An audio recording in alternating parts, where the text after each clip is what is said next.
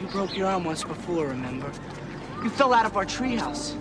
Kenneth picked you up, and we carried you 12 blocks to the hospital. Hey, you cried all the way.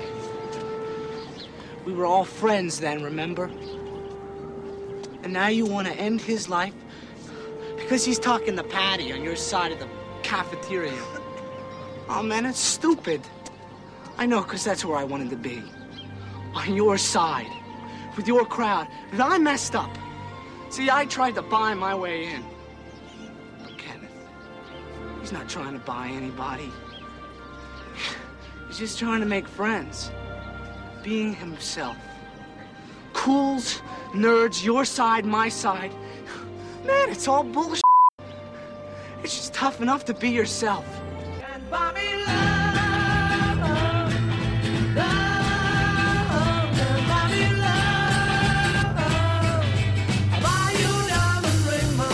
Welcome to Sweep Play Podcast. This is your host with the most, Mike Macmasunas. How's everybody doing today? I'm doing great, guys. Welcome back. Jameson, very good rabbit. It's great to have you back, sir. How are you doing, sir? We're back. Man, it's been a while, huh? Only a month. Yeah, that's it. Took a month off. Screw it. It's true. Hey, life got in the way. We had to do some things, but now we're back. So let's hope that we don't have to wait another month before we do Coming to America, for God's sake. Why not? We've only waited like nine since since we promised it. Oh, it's true, man. So I'm I'm excited to talk to you today, sir, because we got some announcements to make because there's been a lot of crap that's gone down the past month that maybe not all the listeners know about. So I'm excited to talk about the various things that we've been going through, man. It's good times, man. Oh, I'm excited to hear about it. Yeah, I am too, sir. So uh, why don't we get talking into that? Because guess what? I actually don't have any real uh, movie or music news. I just actually have a question for you.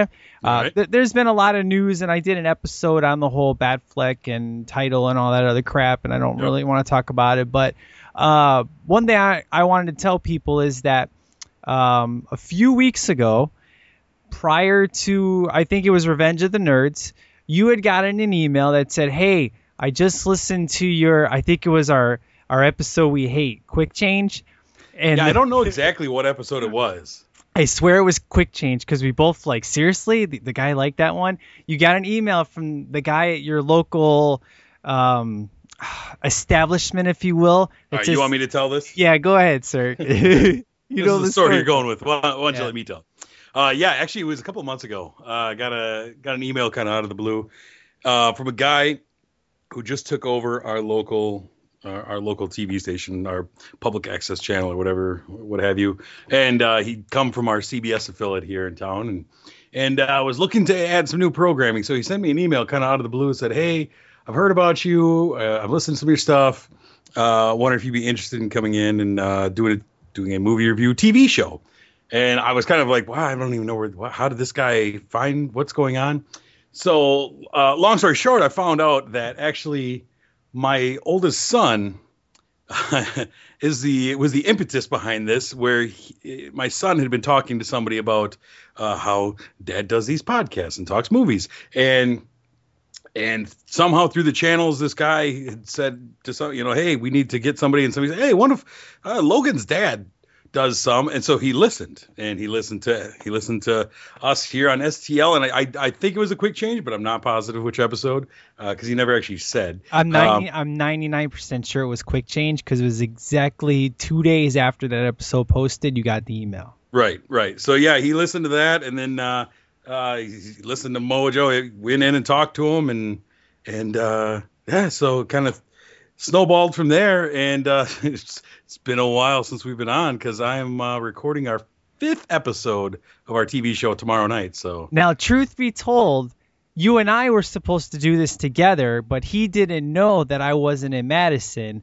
He's like, "Oh, you guys are great," you know, and then you were like, "Dude, I got this opportunity." I'm like, "Yeah, I could just drive down there, you know, it, for two hours, go down there." You're like, "Dude, no." This is like a once every two weeks thing. I'm like, okay, maybe I can work it out. And you're like, no, wait, now it's once a week. I'm like, ah, damn it.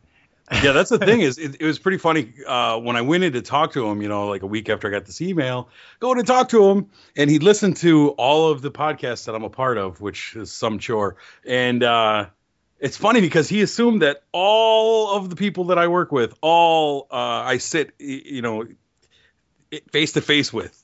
It was pretty interesting. He's like, so, you know, because in the email he he'd mentioned, you know, Masunas, uh, you know, and I'm like, yeah, he's in Illinois. And he's like, well, what about your guy on Mojo? I'm like, yeah, he's in Illinois. what about the guy in that documentary podcast, Real Films? Yeah, he's actually in Nevada. There's nobody close. And so that kind of led me to uh, to search for my my new co-host for the I'm gonna plug it. We're gonna plug it. Yeah. So search for my my new co-host for uh, Real Reviews TV.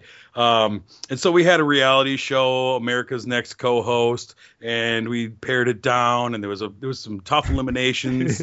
um, we you know it, it, was it was tough, but uh, we ended up with my buddy Mike Roth, who is my uh, my co-host on the Real Reviews, and it's been fun, man. We we are now pumping them out every week getting to see new movies every single week. So that's a nice excuse to go to the theater every week. Yeah, you know, um, I've I've plugged every episode. I mean, it's fantastic. The only reason I didn't like Mike is because the dude is named Mike, and that should be me sitting there talking huh. to you. But I, I actually like the guy. I think he's cool. He always brings up writing, but as you said, he's a writer. That's kind of his thing. So That's what he looks for. So it's good times, and uh, I've enjoyed every single episode. Although when you would do the whole, you know, talking nostalgia films, I was like, well, where's your rating at? You know, you're like, oh, dude, we don't do that. Nope, but no ratings on the uh, throwbacks. I love when you did Revenge of the Nerds. I'm like, hmm, I wonder where you did this review at. You know, that was real fun. Uh, yeah, that was pretty funny because one of our throwbacks just happened to be for when we did uh, Neighbors.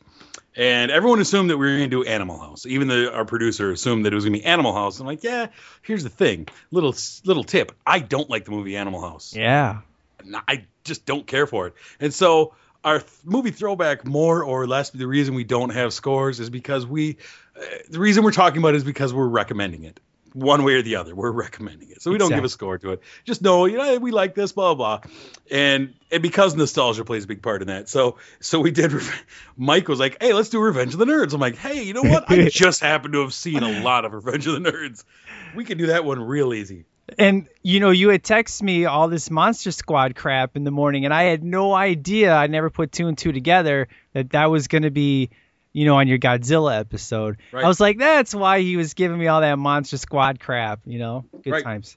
So if you're looking for uh, real reviews, we have a we have a Facebook page, Real Reviews TV. You can probably find it if off the STL page. There's been some links. Yep. We also just started our Twitter page at Real Reviews TV. That's that's all found on there, and uh, yeah, it's pretty exciting, man. It's pretty fun. I I, I still can't watch myself on TV. you know, it comes on TV Friday nights. I can't look at my face on the TV. Um, you have a very pretty face, sir. Well, you know, all the great ones say the same thing. You know, I mean, Brad Pitt can't watch himself. I'm in elite class. Um, but yeah, it's it's been a blast. And like I say, dude, when when the wife says you go into another movie, like, hey, it's part of the job now. People depend on it. So, needless to say, you are doing very well, sir. and uh, I'm very excited for you. I'm proud of you, sir. And uh, don't don't forget about me, as the Breakfast Club would say. you know, when when you get big and famous. So somebody's got to replace Ebert, right? I, I, fit the mold, literally. I probably fit the sweater too. Oh man, good times. So, what uh, your next movie is gonna be X Men, correct, sir? X Men: Days of Future Past. We are recording tomorrow night. Yes. The, the, the great thing with this show is I get to see your review before you do Mojo, so that's what's awesome about that, it. That is kind of the uh, catch twenty two is that uh, you know they they are very symbiotic as far as the two shows. So a lot of times I'm giving my review before Mojo. I'm kind of killing the juice on Mojo, which kind of sucks. Um, actually this week I'm recording Mojo tonight, and then we'll do real reviews tomorrow. So they should come out roughly the same time. So awesome. Well, I have emails for Amazing Spider-Man 2 and Captain America 2, so I'll be able to give my final scores on that when we read the emails tonight.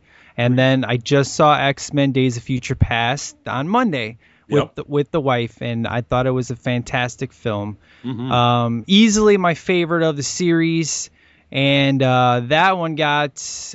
Uh, I'm writing on a week five at this point, so wow. yeah, it's good time. So, woo, loved it. Uh, but I still need to let it sink in, blah, blah, blah, blah, blah, to give my final score. I did that with Amazing Spider Man 2. I gave it like two weeks, and then I came up with my final score. So that will be at the end of the show. So That's a tease. yeah, now here is my question for you, sir, in re, a little related to music news, and I need your opinion on this because we haven't spoken about this, but I need your opinion on this. So, All right. okay, now my 2013 end year list was the top 20 singles of 2013 with my top five movies thrown in there. Now, my second favorite song of the year was not actually a single in 2013, but I changed the rules if you remember. I said, look, we're in the digital age. Every song is a single because you can buy it separately. It doesn't have to be on the radio. So I changed the rules that year. And I said, this CD came out in 2013. This is my favorite song from the CD. And I guarantee you, I'm calling it now, this will be a single. Sure enough, my number two song, which was Demi Lovato's Really Don't Care, has officially become a single as of six days ago. Now, this song is blowing up. It's got excellent reviews. People are loving it, saying it's their best song, which I agree it is. However, here's my question. Since technically it wasn't a single last year, but I put it as my number two, am I allowed to reuse that in 2014 because now it's technically a single on the radio? All right. If I got to be the referee on this, Yes, I need your refereeness, sir. Be the Pat, be the Pat Johnson of the Karate Kid, sir. hey, it's a good thing I'm wearing my referee shirt right now. Yeah. Uh, it's what I recorded. Um, all right. So here's here's my take. Last year you broke the rules. So you tried to go outside the rules and, and do what you wanted to do. so now this year it's coming back to bite you because because your premonition came true. And so what I think is this year you can use it, but that means that you have to burn the episode that you did your year-end episode last year. That cannot exist anymore because you broke the rules. You you're the only one that makes the rules, and you it, it, you you have no outside judge. So you're the one that makes them. You break them. There's got to be some sort of penalty. But I'm allowed to break rules, though. Oh, you're a bad boy. All right, Yeah. all right. I didn't. Well, I was dealing with a badass here. All right, Yeah. just Well, breaking the rules. It reminds me in of the boys' that it's like that picture of that that guy with his hands up. Watch out, we have a badass here. Oh, badass coming through. All right. Well, since since you're one of those kind of guys, then I guess you can do whatever you want. I don't need to be here for this. So, in your honest opinion, I shouldn't use it as a single in my list this year because I used it last year, right? I think this year's list can only consist of Hanson songs. Hmm. They don't have a new CD out though, sir. Oh, they will. Yeah. I've got my ear to the ground on this one, man. Following it daily. You're not helping me, man. You need to give me an answer. Let's go, son. We got a movie to review. I need I need an answer now. Hmm. What's the answer? Hmm. Yes or no? I know you're a big Demi Lovato guy. Not going to comment on that. Oh, Uh, so I know you really want to use it again this year. So but I. I can tell you this: my two songs are currently. I don't think one and two will be top. So if it was in my list, it'd easily be sitting at number three. Hmm. So there's no way that it's going to beat my number one and two for this year so far. But last year was number two, and we all know number one was Skillet, baby. Woo! I feel like you're already teasing your year-end list for this year. yeah, but nobody knows what the number one and number two is. So Mhm. Only you know. Actually, you don't even know. So Nope, you could have told me. I would have forgot. only my daughters know. It's all good. So. Nah, they'll never tell. All right. So in other words, you don't have an answer, and if I use it, then I don't know. this is a pointless conversation, obviously. I say, I say, I'm just going to go with the title of the song as my answer. Really don't care. Very good.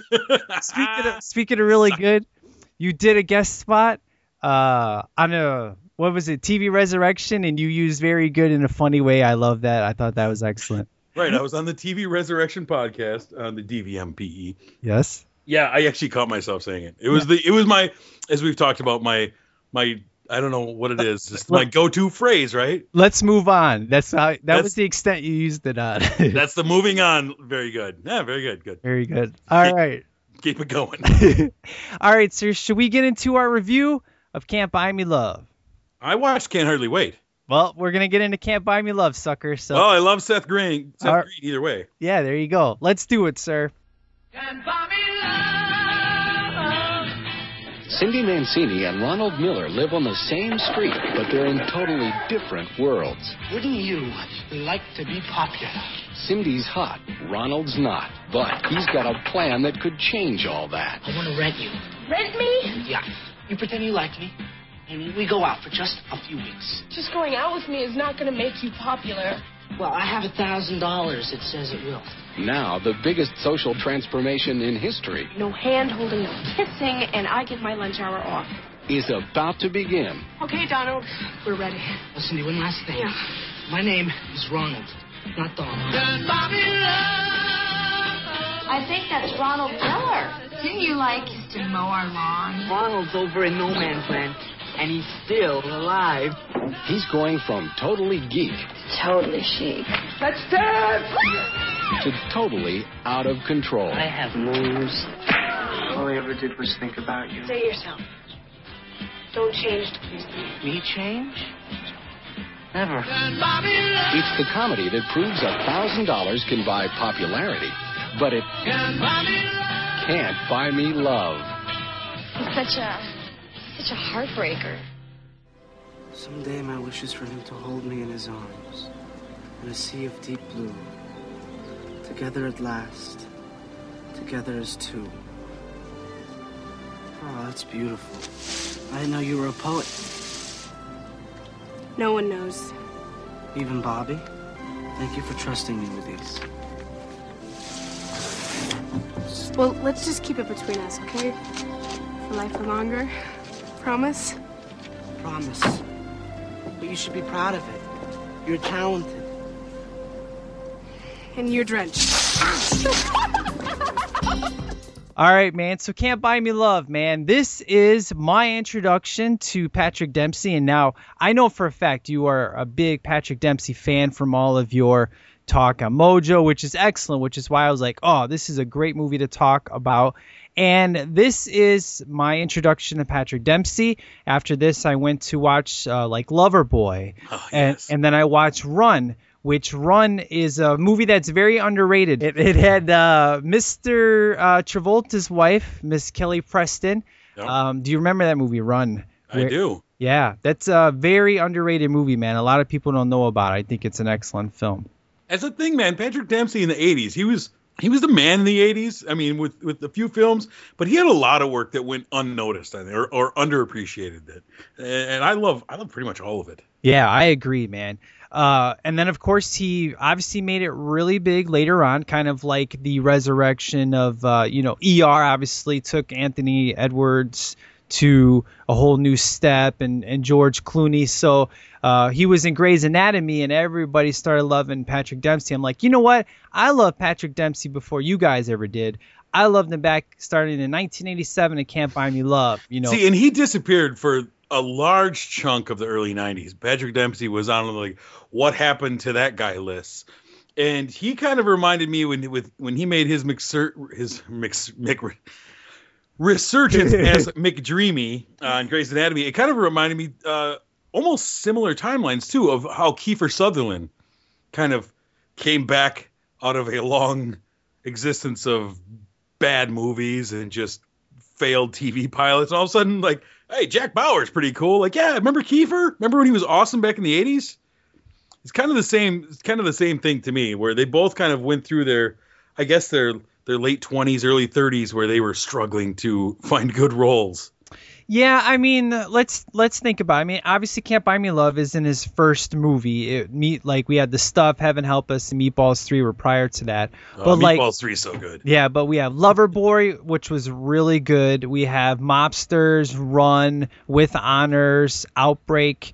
I mean, those are some really good movies. I actually even enjoyed him in Scream 3. They they tried to pretend that he was going to be the killer, but I was just like, nah, this is Patrick Dempsey. He's not going to be the killer, you know. So I, I, you know, I don't think his career went completely down the drain of like he picked crappy movies. Like he was good in Sweet but Home he was- Alabama, you know. He was what? But Sweet Home was the same time as as Grey's. Yeah, Um, true but, enough. I mean, Outbreak, he was not that big of a role in, and even Scream Three, he was Yeah. a glorified cameo. It was they they pulled a guy who you hadn't seen in quite a while. Yeah, Like you guys used to love this guy, right? yeah. Get him. You you know he was the bad guy in Transformers: Dark of the Moon. You know, which was kind of interesting. I was like, ooh, Patrick Dempsey's in this movie. That's awesome. You know. Yep, he played he played Megatron. Now Amanda Peterson, which I think is fantastic in this movie as Cindy Mancini.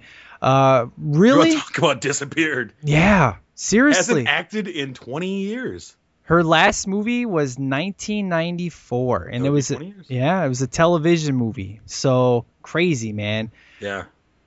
so obviously this movie came out in 1987, and uh, this is there's a lot of things I can't wait to talk about this uh, in this movie because there's a lot of things that are cliched off this movie that this movie does way better than a lot of other things and all that other good stuff. But obviously there's a Beatles song of the same name, "Can't Buy Me Love," which I've said it before. I'll say it again. I'm not a Beatles fan. You know, I love me some can't, you know, Twist and Shout and, and Can't Buy Me Love are probably the only two songs I like from the Beatles. I haven't Wow. got I haven't got any hate mail from them, but I don't like the Rolling Stones. I don't like the Beatles. I respect what they did. I respect the era that they did, but I've never been a Beatles fan. But Wow. I yeah. I I'm not gonna get into that. Yeah, I mean, come on. You you probably knew that, sir, but you know. I- All right. but whatever. You know, I take it you're a Beatles fan because you're obviously offended, so it's okay. I'm not offended. I'm just kind of blown away. But that's that's cool. but Very good. but it's a great way to start off the movie with the song "Can't Buy Me Love." Now, let's talk about Patrick Dempsey. Obviously, his character's name is Ronald Miller. He is the uh, kind of the lovable nerd. It's kind of funny. We're doing another nerd movie, if you will. But I, I'd like to say this one is a billion times better than the last two nerd movies we talked about. Oh yeah. and uh, he's definitely uh, just a lovable guy, man. He, he's uh, got his head on his shoulders. The guy mows lawns, and uh, he happens to be in love with the most popular girl in school, who not only is beautiful but has uh, intelligence. She stands up for what she believes in, and she's all about being cool. To if you're cool with me, I'm cool with you. You know, I would. she also doesn't know that he exists. yeah, true enough. So uh, thinks his name is Donald. It's true. That that's what's so cool. So this movie's set in Arizona. So the movie starts off, and we got him on his big old lawnmower, mowing her lawn, and that's when Cindy Mancini and her friends come home. And hi, Donald, how you doing? And uh, we get the introduction to Cindy Mancini. So let's talk about Cindy. Uh, you know, opening sequence right off the bat. You kind of get a good feeling for her character before things start to go down. Just that she has her head on her shoulders, but she's kind of like I don't know what what's the word I'm looking. She's a flaky valley girl who only cares about money. Ah, She's like, I- I, I was like, "You- you- I told you you could only go and spend this much. He's like, whatever, mom. oh yeah, like, you, why don't card, you're gonna yeah. have to learn how some responsibility, like that Miller boy. And she's like, whatever. True, true enough. I, I guess I'm thinking I'm going a little too ahead of the movie. You're right. In the beginning, she is portrayed that way because it's like, what, mom? It's just a credit card, no big deal. And then immediately we go to school. One thing I gotta say about this movie, it moves fast, dude. It's only 94 minutes long. There's a lot that happens, and the pacing in this movie is very fast, and everything works in regards to just from beginning to end the pacing. I mean, how do you feel about the pacing of this movie? Yeah, it moves along. It's it's good for me though. Yeah. Let's let's let's. I, you mentioned the school. yeah. This is one of the things that from the first time I saw this movie, I I don't know if it's just because I'm a Midwest guy or what, but ever since I was a kid, man, I would watch these movies like this, like summer school, just one of the guys, and I always wanted to have a school that was like an outdoor campus like these have. Yeah. I always thought that was so cool. We're like the lunchroom's outside, and like you walk outside between classrooms and all that. And here in Wisconsin, yeah, we don't have that so much. Yeah. Um, that would not work out well for the majority of the school year. kind of like 90210 high school. Yeah, I mean, I always just wanted that, you know, that California school lifestyle. You know, I, granted this is Arizona, but same thing. You know, I just I always watched that, be like, oh man, that'd be so cool. Yeah, I, I, I agree 100%, man. This school is, uh, you're like, yeah. I mean, it's reminiscent to 90210, and of course all the teen movies later, like you know, Can't Hardly Wait and Not Another Teen Movie, all that other stuff. They would use this kind of high school. So um, I wouldn't necessarily necessarily say it's the first high school to have the outside campus. Would you? I mean, No. I think uh, just one of the guys was before this, wasn't it? True enough, sir. True enough. So I want to talk about um, Ronald's friend, Yep. which is uh, Kenny. Malachi. Now, Kenny is actually a guy who I would later see in a movie that most people don't remember him in, The Burbs. Yep. He was the guy that was real creepy and stuff. I really, really enjoy Kenny in this movie. you know, because he, Kenny is, uh, you can totally tell they don't get too much into history, but you can tell these two grew up together. That they're both kind of, you know, they both sit on the opposite side of the, th- these two are losers, if you will, of the high school. You know, this is their senior year, and all Ronald wants to do is like, wouldn't it be great to just be popular? And you know, he's kind of happy the way things are. He's like, look, man, we got our, our little friends, we got our things we do on Friday, you know, we do video games and stuff. I'm happy with my life. You know, I kind of think maybe this is kind of a bad idea, but you know what I mean? I, I really dig. I really dig Kenny in this movie, even though he's not in a whole lot. What do you think about Kenny, sir? All right, so the first time I saw this movie, I had previously seen him in something way different. Uh, and it took me a little while to get used to him as a likable character because I knew him as Malachi in Children of the Corn. Ooh, And- I actually haven't seen any of those. Really? The I- first yeah. Children of the Corn, he's Malachi. Malachi is the bad guy. Malachi is the Oh. leader of the Children of the Corn. And so that's the first thing I'd seen him in. Nice. it takes a little while to get used to uh, seeing him as, as a different role. Uh, but yeah, you know, I, I, I, like you say that they're definitely two two guys who understand their role within the society of high school and their group, the four the foursome that kind of hangs out. True they enough. understand their role in the hierarchy of the high school society and they seem to be cool with it. Like hey whatever we got each other. You know we have our our saturday night you know poker night whatever. We're, we're into our telescopes. Screw the rest of these people. And they kind of mock the the you know the elite in the school because they're more down to earth whatever and so yeah it's cool i mean hey, Yeah. Yeah, I agree. Now, um, I like it, you know, when they're going down the hall, you know, and, and Ronald's trying to convince him about wouldn't it be cool to be popular. I, I love this shot where where, you know, Ronnie puts the book on his head and says, Wouldn't it be cool to be popular? I don't know what it is, but it's one it's one of those shots I've always enjoyed. It's in the trailer and stuff, but it's kind of like a a, a good way of making fun of the popular people, but in the same way of like how cool would it actually be? You know, it, it's a it's an interesting way uh, to to approach things. So good stuff. Now let's get into. I wouldn't necessarily necessarily say our bad guys, but our jocks of the uh, story. Obviously, way more likable jocks than we had in the Revenge of the Nerds movies. Uh, one of the guys, I was like, "Is that Rico Suave?" oh yeah that's gerardo wow. That's rico I, I love that song, dude. I, I love the story of him trying to say, "Yeah, my daughters wanted to see that music video." I was like, "Nah, you can't never watch that music video." it's funny because I don't know how many times I've watched this movie, but it's, it's been a while since I watched it. And so the last time I watched it, my wife and I are watching it, and it, it was at the same point. He said something.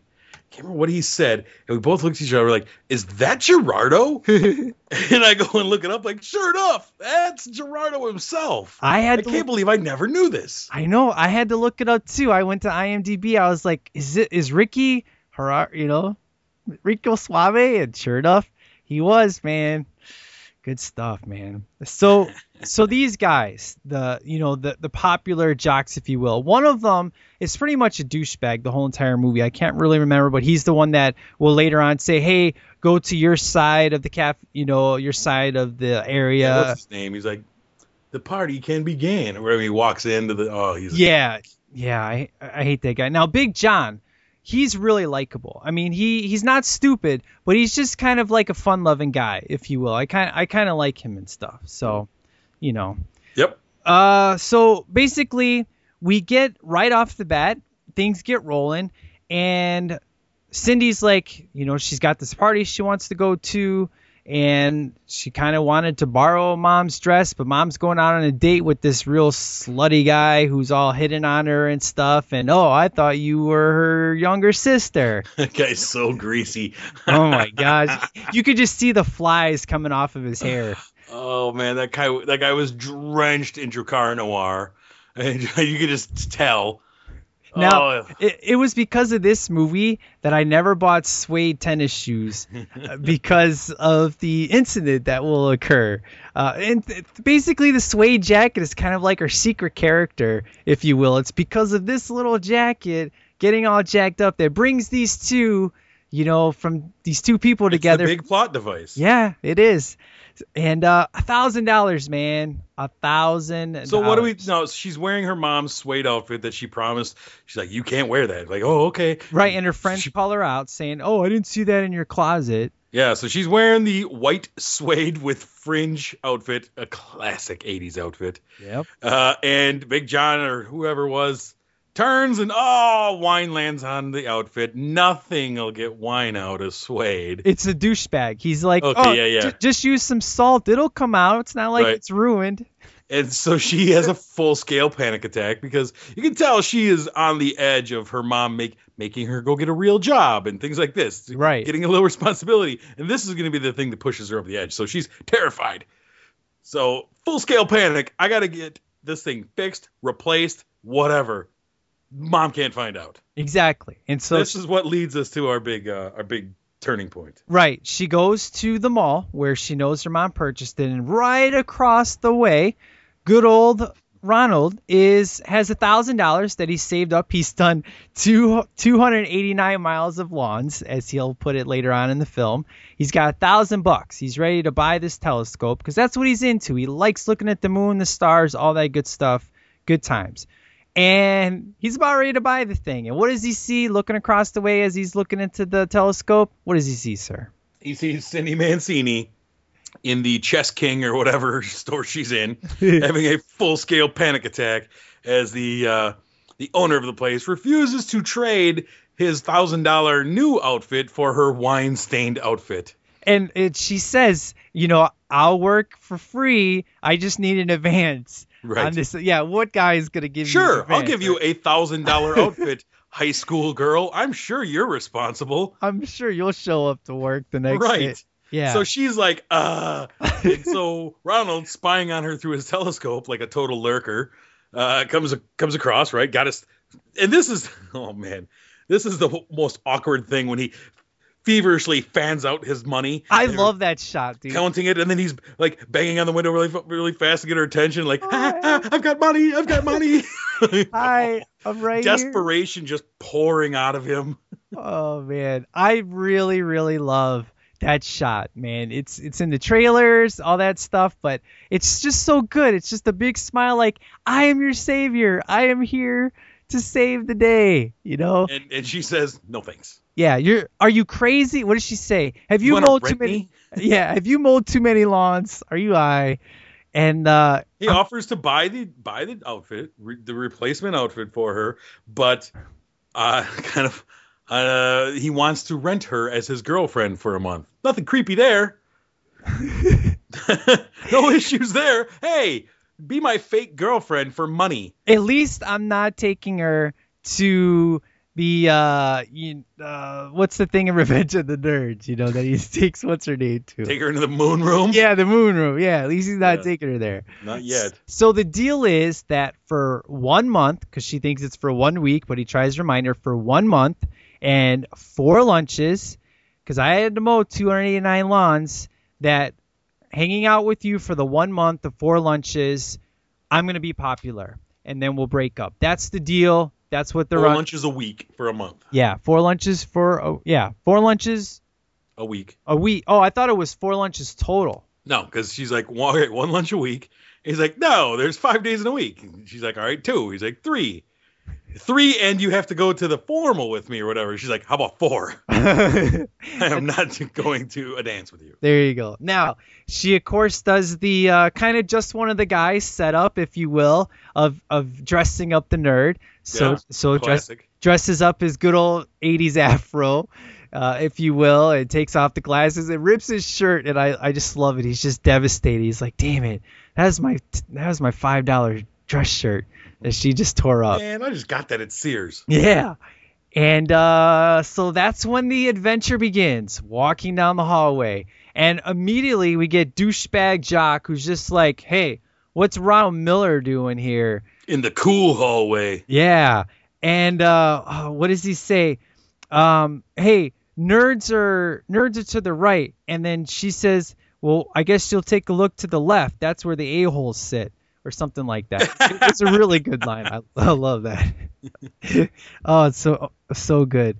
And then her friends will start bothering her about why you hanging out with Ronnie Ronald Miller, and she's like, "Take a look at my forehead. You see a sign that says information." That was good, man. She's got some Burn. really good lines, man. Really good lines. Now her friends, Barbara and Patty. Mhm.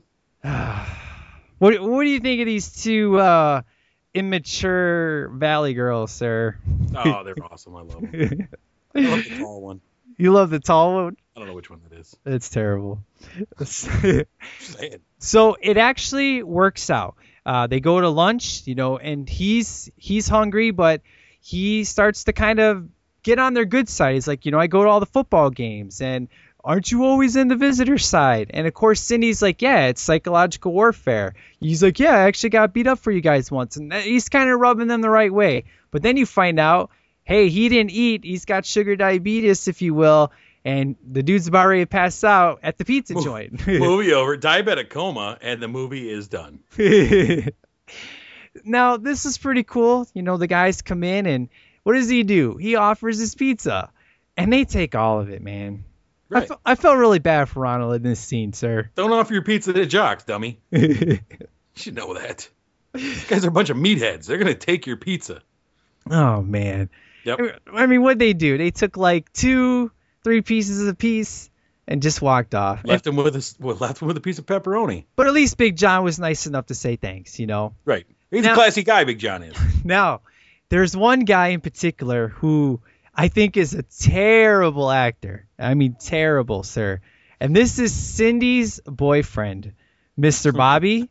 I, this guy is so terrible. They had to ADR this guy's voice. He's He so was so he was. It, there was a lot of really bad ADR in this movie, but especially with him, it was yeah. how He's got some amazing feathered hair though. we we've talked about some terrible actors on this show, but this guy's got to be king of the crop, right? At this point, at least that we found, this has got to be King Dingling, right? In He's pretty. He's pretty bad. so bad, dude.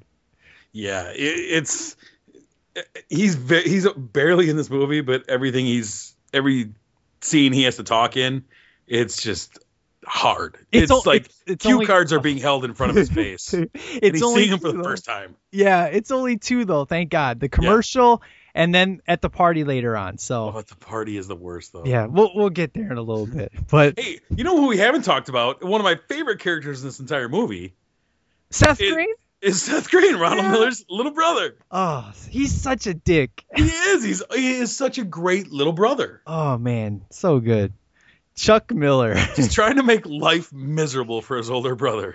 Oh, because he realizes like he's younger but he realizes that his older brother's a nerd too so he's trying to distance himself from him like look i'm gonna have to follow his path i'm gonna i don't want to be known as ronald miller's little brother so you can tell he's just oh man the way he talks to his parents about ron it just cracks me up right? Like, how can he get away with saying that? I, I mean, some of this, I can't even remember some of the lines he said, but it was pretty disrespectful. oh He- i love it But, and, you know, ah. His parents are something else, too. They're a bunch of characters. oh yeah But yeah, you're right, man. Seth Green is good times, man. I almost every time I watch this kind of forget it's him because I love Seth Green. He's such a likable guy, and I think this is probably the only movie I can't stand him in because he's he's so good at being so bad. You know, Yeah. you know what I mean? So good. He's a snarky little kid. Oh. And it's not like he really hates Ronald, right? It's just like he's kind of more embarrassed that Ronald's Yeah, his he's brother, He's a little right? brother. He likes busting his older brother's chops. now, uh, Ronald and Cindy they go to their first party, and it's at Big John's house. And I love when Big John's like, "Hey, can you handle a beer?" And Ronald's like, "Is an A and W." and uh, what happens at this party, man? Because Big John, you know, make some jokes about uh, why are you called Big John? Maybe you want to find out, but what what goes down at this? Because this obviously isn't a bad party. This is kind of like the introduction of him getting to know everybody. Because this is after the pizza incident, right? This is the. Right. So what happens at this party? I forgot. I'm trying to remember. They hang out. They they uh, enjoy some brews. Yeah, that was pretty much it because afterwards, he when he gets back to school, that's when Kenny comes up to him and he's like, you know, hey, you you ditch. Oh, that's that's it. They're showing his buddies. He's at the party, and his buddies are like, oh, he'll show up. You know, all this and that, and you see that his buddies are still they're they're disappointed, but they're still kind of having that hope, like, hey, maybe Ronald will show up. You know, Because they're kind of they're they're starting to see that hey why is Ronald sitting on that side of the cafeteria? Hey why is Ronald kind of hanging out? Like huh. And some of them are kind of like hey good for him. And Kenny ain't so much like that. Yeah. Kenny's like you're leaving me behind. Now I I love it when you know they it's like hey I didn't see you at uh you know I didn't see you at the poker you know and he's like ah I was busy. And he's like look you know Ronald's trying to make it up to him. He's like look why don't me and you do something together? It's like okay Friday night. It's like oh no I got this. Oh what about Saturday? No I got this. And then when he finally gets to Sunday he's like fine I'll call you to make an appointment. Oh man I thought that was great man. Poor Kenny. Oh, he's so bad. Because immediately Ronald, as soon as he has the transformation, like he starts sitting differently in the biology class. You know, he starts to sit sideways and he kind of starts to make fun of his friends. You know, and that's when Kenny's like, "Hey, what's up with your wardrobe and all this and that." You know, you where'd you get such big shoulder pads for your jacket my God yeah it's the short time that we have with ronald and and kenny you know you can tell that there's a lot of a lot of history there. Like i said i really feel like they grew up together and it's just like ronald gets worse every scene that they get that they're together. You know of course then we'll get to the fallout later. But i really feel bad for kenny in, these scenes because it's like man why you gotta be such a jerk to your friend dude? And it's too bad you're not even realizing you know how much of a douche Well, you're being and that's the whole thing, and it's funny because there is a scene kind of uh, partway through the movie where it's funny because Ronnie saves Kenny from getting beat up and mentions to one of the jocks like, "Hey, you know, you we used to be friends, and you kind of forgot all about us. This guy saved your life." Blah blah blah. Meanwhile, about ten minutes before that, he's being the exact same kind of doucher who forgot his friends and is quick to throw them under the bus. You know. Yeah, you know, we'll get to that scene in a little bit, but that's actually a call out from in the hallway in the beginning. Like, well, we were all friends in elementary. What what happened? He's like, well, everybody grew up, and that's when Kenny's like, nerds became nerds, jocks became jocks, so on and so forth. You know, but it's true they they call that out uh, later on to that line how they all used to be friends.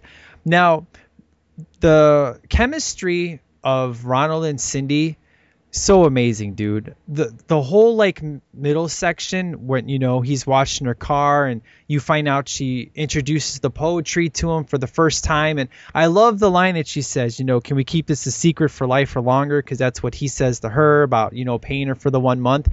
I really really love the scenes of them together, man. It's so good.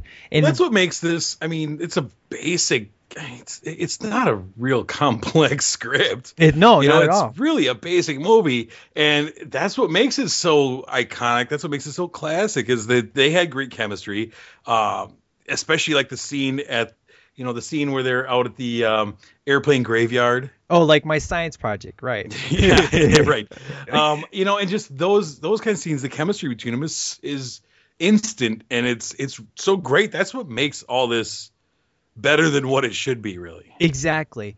It's like I actually get frustrated when we get to the point where the date is, you know, over because mm-hmm. I'm like I want to see those two you know more. You know, I, I want to see more of those two together because they're so good. They're they're growing. You know, sharing the poetry, which was really good stuff. But I love it how she's waiting for him to get, you know, for him to kiss her. You know, and it's just like we have something we need to talk about. She's like, oh, I was hoping you were gonna get to that. You know, and the scene is so good. The one, you know, right before the breakup talk about looking at the stars and the moons and stuff.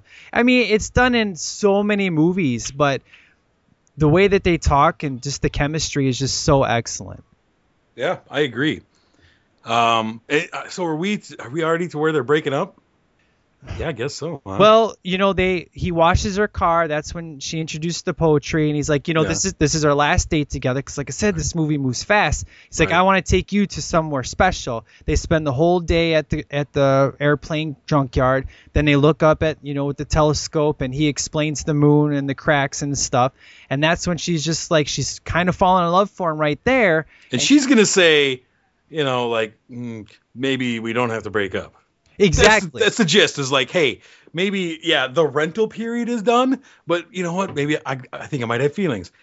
He doesn't allow her to to say what she's gonna say. He just assumes like, all right, let's get into the breakup. Let's let's figure this out. and, and it always hurts me when that happens because I'm like, oh, that means it's over. You you know. Dummy, what are you doing? Oh, so good. And then she's just devastated when they talk about, you know, he's just like, you know, we don't want to damage your reputation. He gets all excited. Oh, I got a reputation. You know, she, you could just Yeah. see the devastation on her face. You know, He's totally bought his own hype now. exactly. He's created he he and her have created his own hype, and now he's buying his own hype all the way.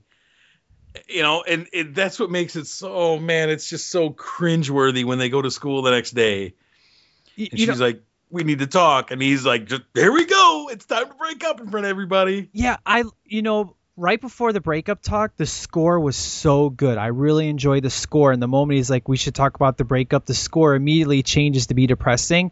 And then you're right. When we get to the breakup, she's like, look, I got to change your mind. I don't want to break up. And he's like, oh, is this the time? And as an idiot, he starts rolling into it. If you would have just given her 20 seconds to let her talk, never would have happened, dude.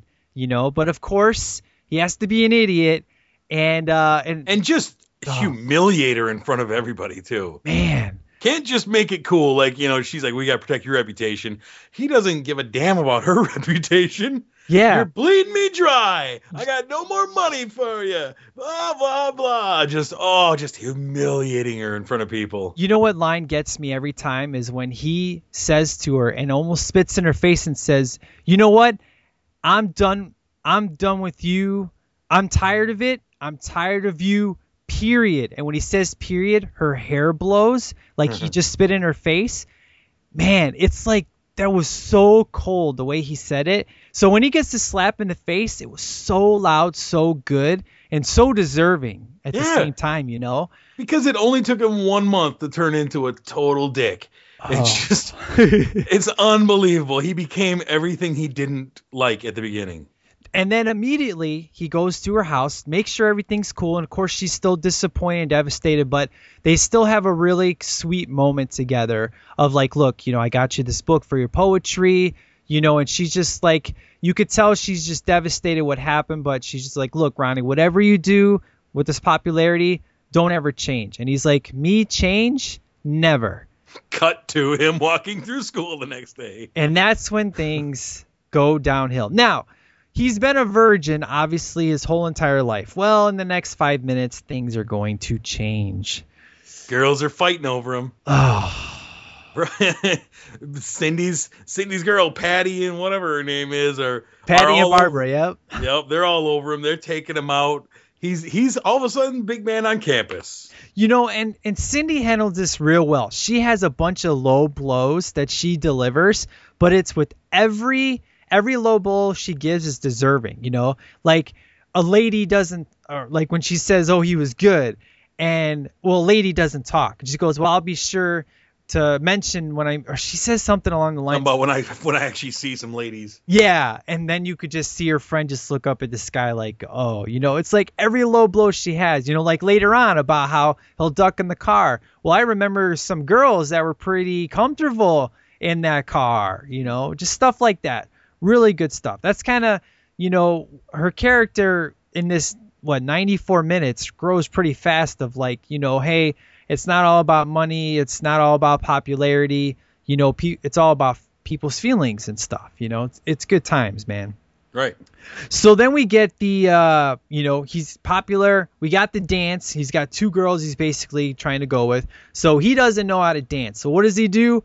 Good old uh african the African wait.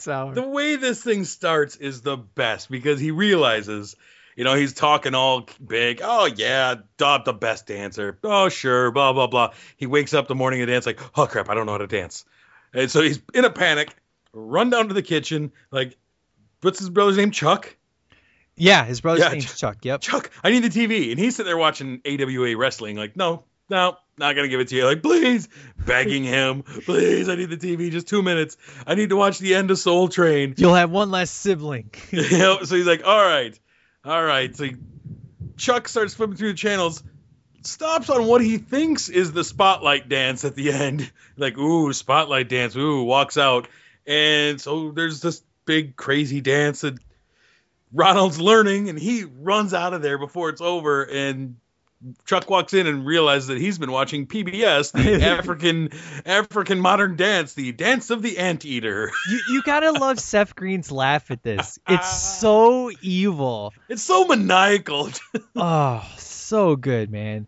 And I gotta say, the music at this prom, you know, the song "She's an Actress," act, oh, so Yeah. good, man. It's so '80s, so good. Oh yeah. And I love the line, you know, it's the nerd herd. And, you know, then the, the, cause the nerds are like, why are we even here? You know, and Kenneth wants to see the, uh, the fall, if you will. And the guy's like, dude, why are we even here? And then they see a hot lady walking up the stairs and then they fork out their money. But as soon as I heard the term, it's the nerd herd, I was like, huh, this is now the third nerd movie in a row that we're doing, Yep. you know? So, man, we get this. Now, here's the thing that I got to say about this dance routine. I hate this in teenage movies where all these stupid teenagers somehow know the same stupid dance. It's like in She's All That. I love that movie except the dance scene because it's so routine they all know it. I don't care if Usher says, "Oh, do that dance we learned a few hour, a few minutes ago." No, this one makes sense because everybody doesn't know what the hell Ronald's doing. They all stop in their tracks and they're watching him and they all mimic him and then it makes sense. This dance sequence actually makes sense unlike all the other stupid teen dance scene movies. You know what I mean? This Um, yeah, I know exactly what you mean. this works for me 150%. they don't all just instantly have uh, synchronized choreography. Exactly. That, Right. Oh, so it takes me out of a movie. I don't care how cool it looks. I don't care the song that's being played. It doesn't make any damn sense and annoys the piss out of me. I just love proms that have these amazing bands at them. yeah, Right. I just love it. All these all these different movies with proms, they always have these great bands playing some amazing music, and just I love it. That's Ten- one of the, one of the things I love. Ten things I hate about you. Letters to Cleo band. That that was probably one of my favorite. You know. That is pretty Uh, good. What's oh you haven't seen it? We'll we'll have to talk about Better Off Dead when we get to it. Oh, excellent! I can't wait to talk about that one, sir. Yep. Yep. But yeah, I love this man. It's a ridiculous dance. It's funny. It looks cool, and he just he he's so into himself and his world. Doesn't even pay attention to the fact that there's hundreds of people doing this dance, and of course the nerds are the ones that call it out. I love that. Mm-hmm. Yeah, they all know exactly what it is. Because, of course, they know the African anteater dance. what? now, in the meantime, Cindy has gotten herself a boyfriend named Biff. I'm sorry, Brett. It's all the same as Ronald would put it. And she's just like, you know, Bobby, he's away. He's at, you know, he's a freshman in, col- in college.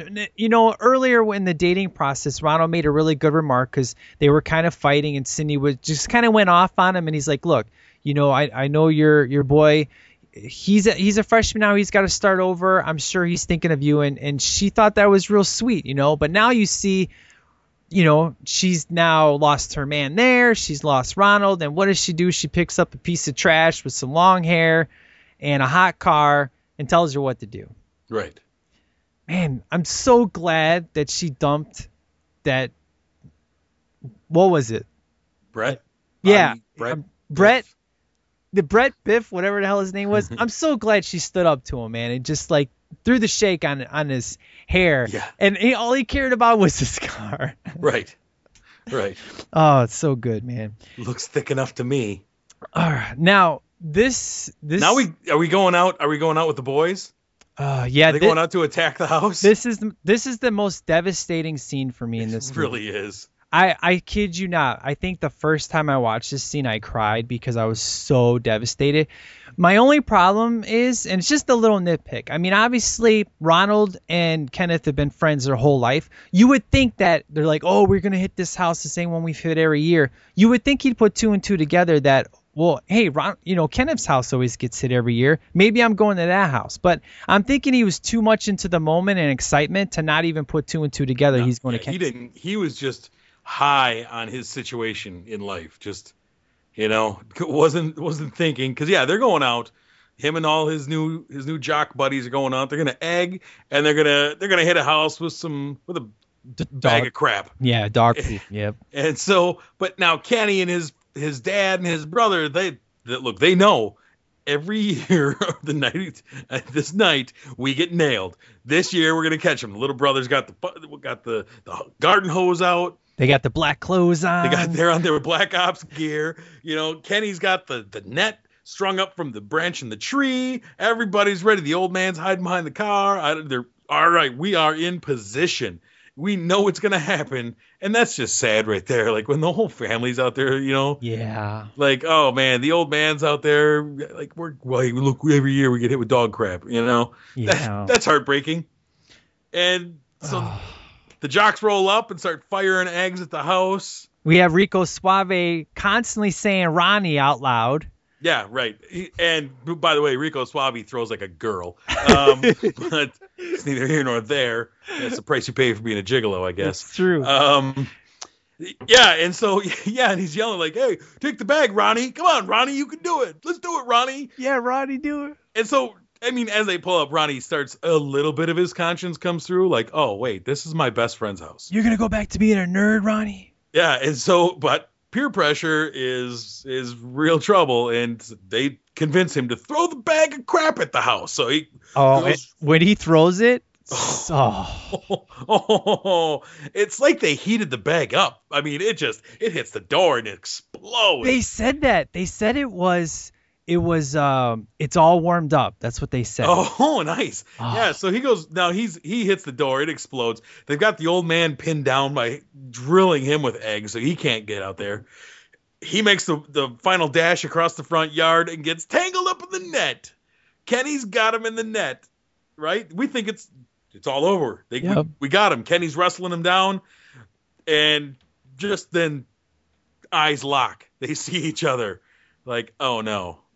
And the look of just disappointment and anger and confusion in Kenny's eyes when he realizes it's his best friend doing this to him. Oh man, that is heartbreaking. It is. Uh, If we're talking anger, that'll obviously come at the video at the arcade later. right. But this is more of just devastation and heartbreak. yeah, because like- he sees like, wait, wait, I got him, I got him, and then it's like, wait, what? Wait a minute. You know, it's like that's my friend that just did this. Like, why would you? What? That's my best friend. I mean, You chose them over me. you know? Exactly. You, thought Cindy was devastated at the, you know, at the breakup. This is like, you know, this is your best friend backstabbing you in every way, shape, and form. You know, it it's so devastating. It, still to this day, man, I can't name how many times I've seen this movie. It's still super hard for me to watch, just seeing his face when when he, you know, realizes it's Ronnie. Man, it's And so, but he lets he lets Ronnie go out of still, despite all this, he's the better man than Ronnie. yep. He lets him go. He tells the old his dad, you know, oh man, there must have been a hole in the net. You know, he just can't. I don't think he, you know, playing a little amateur psychologist here. I don't think he wants to face the disappointment if he shows his dad that this is my best friend, the guy that's been over to our house a thousand times, eats dinner here. He's like your, he's like another son to, to you. Yeah. You know, I mean, you obviously, like we say, these guys been best friends probably for 15 years. And just like, yeah, my best friend just did this to us. I don't think he wants to face that kind of shame and, and just, so it's better just let him go and sort through your emotions. True enough. True enough. Very well said, man. I agree with that 100%, man. Um, so after this, isn't this where we get the we get the big party scene, man? Is the party scene before the arcade? No, uh, Actually, no, it is the big, the big, the big scene because that's what's. I think that's what sends him kind of.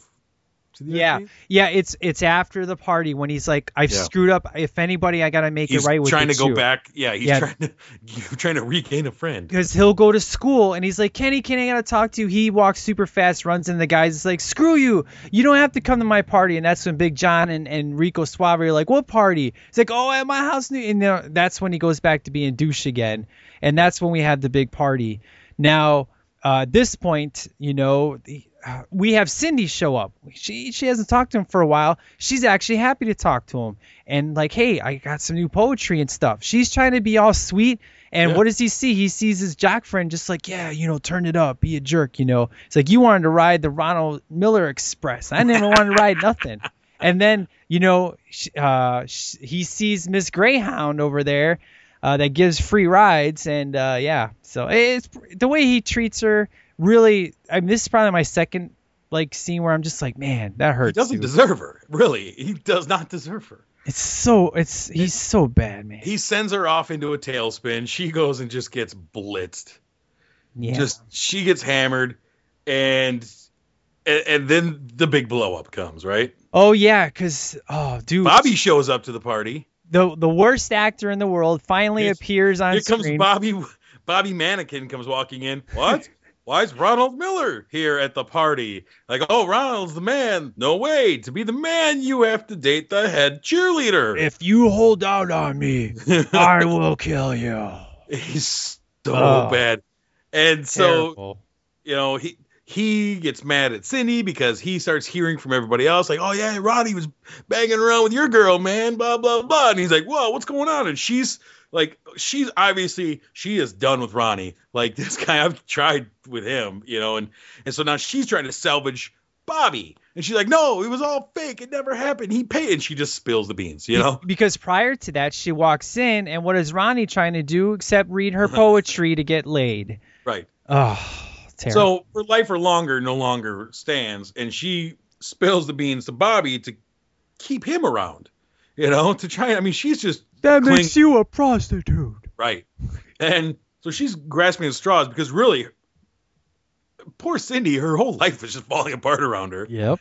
You know, all because she spilled, she got wine thrown on a, her mom's dress. Really. And the next thing you know, she's losing her friends. She's now her boyfriend, and people think she's a hoe. And just like, wow, I had it all a month ago. What's going on? Just because of the wine, and then I got hooked up with this telescope guy. Man, so yeah, so she kind of outs everything at the party, blurts it out. She's drunk. She's blurting it out. What's going on? And that's when everyone starts to realize that yeah, this makes a lot of sense now. What she's saying makes sense. Ronald Miller just bought himself some celebrity, you know. And she's like, yeah, he for a thousand dollars he bought all of you. He said he could do it, and he did it. At that Like- stupid dance, you all are sheep. You all are sheep, exactly. Oh, so good. and so uh, the you know Big John and, and Rico Suave turned their backs to him. Get him, out of my house. yeah. and so then the saddest part is so he's like walking and he's gonna go home and he's his parents are having a party. And what do you see through the window at this party? Stupid dancer. Everybody doing the African anteater dance. Yeah. Oh man, what have I done? Yeah, and so really now he is And then he, less than what he was before this started. Really, the- before he was just invisible. right, because the next day goes to school pretending it didn't happen. Right, no big deal. Everybody Big John, walks what's up? away. High five. Yep. No. What what I love is is that when everybody leaves him, Cindy's at the top of the stairs looking at him, still feeling like you know like she feels so bad for him, but like everything has been brought on to himself, you know. Yeah. And I mean that's what makes these two so good. It's like despite all your, you know, everything you did, it's terrible. And of course, eh, now when did he try to call her? Is this the point when he tries to call her and say, you know, she says she's out of the country, all that stuff? This is when he's trying to contact her again, right? Yep. Yeah, okay. Because he tries to call her and she's like, I don't know any Donald, you know, she just doesn't want to talk to him. She feels bad and he, and then the mom's like the mom actually has a very good line in this, you know, okay, so you went out with this guy, he was a geek, and then you went out with him, he's not, and then now he's a geek again. What's a geek? And she goes, apparently it's Ronald Miller. Well, who says? and then you just see the look on Cindy's face, and that's when it starts to do the fade out, which I really enjoy. That it's pretty cool. It's kind of like, yeah, who says that he has to be a geek, you know? And that's when he comes in at 6 a.m. in the morning with his lawnmower, trying to wake her up, and they have the talk. This is really great scene, man. Right. It- and really, I mean, he doesn't deserve any anything from her anymore.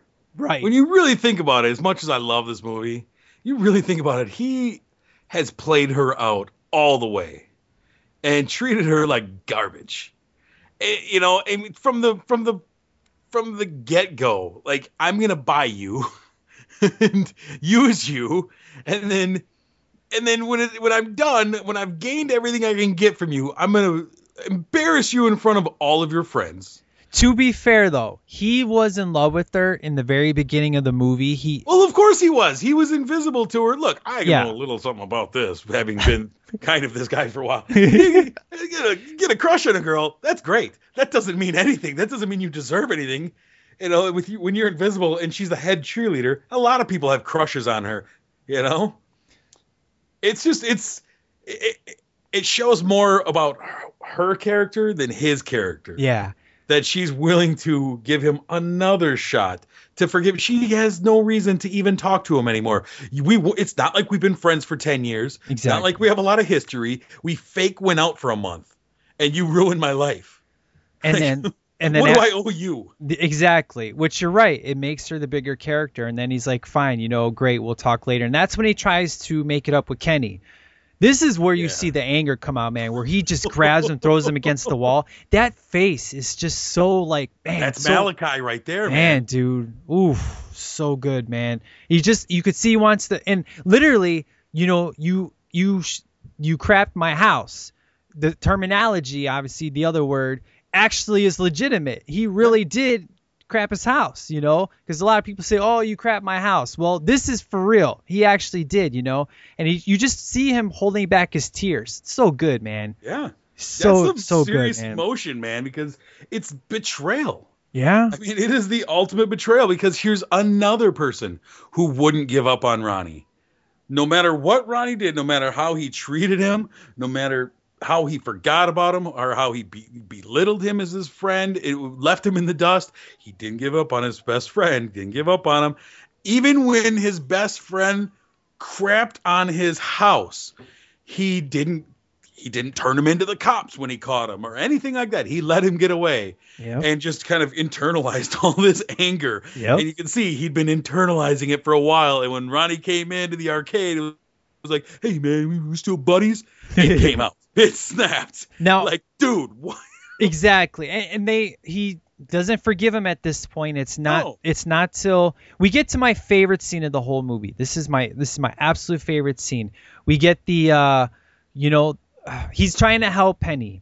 Uh just be you know kenny. He's trying to help her. He's smart you know and that's when the jocks are like he's trying to pull a ronald mcdonald on us you know? Right. and uh, that's when the the douchebag comes over and he's like, "I'm, you know, get on your other side." He's like, "I'm just trying to help her." And that's when we have Ronald come grab a bat. He's like, "Put him down. I'll break your arm. I'll break your pitching arm." And he hits the bat across the thing.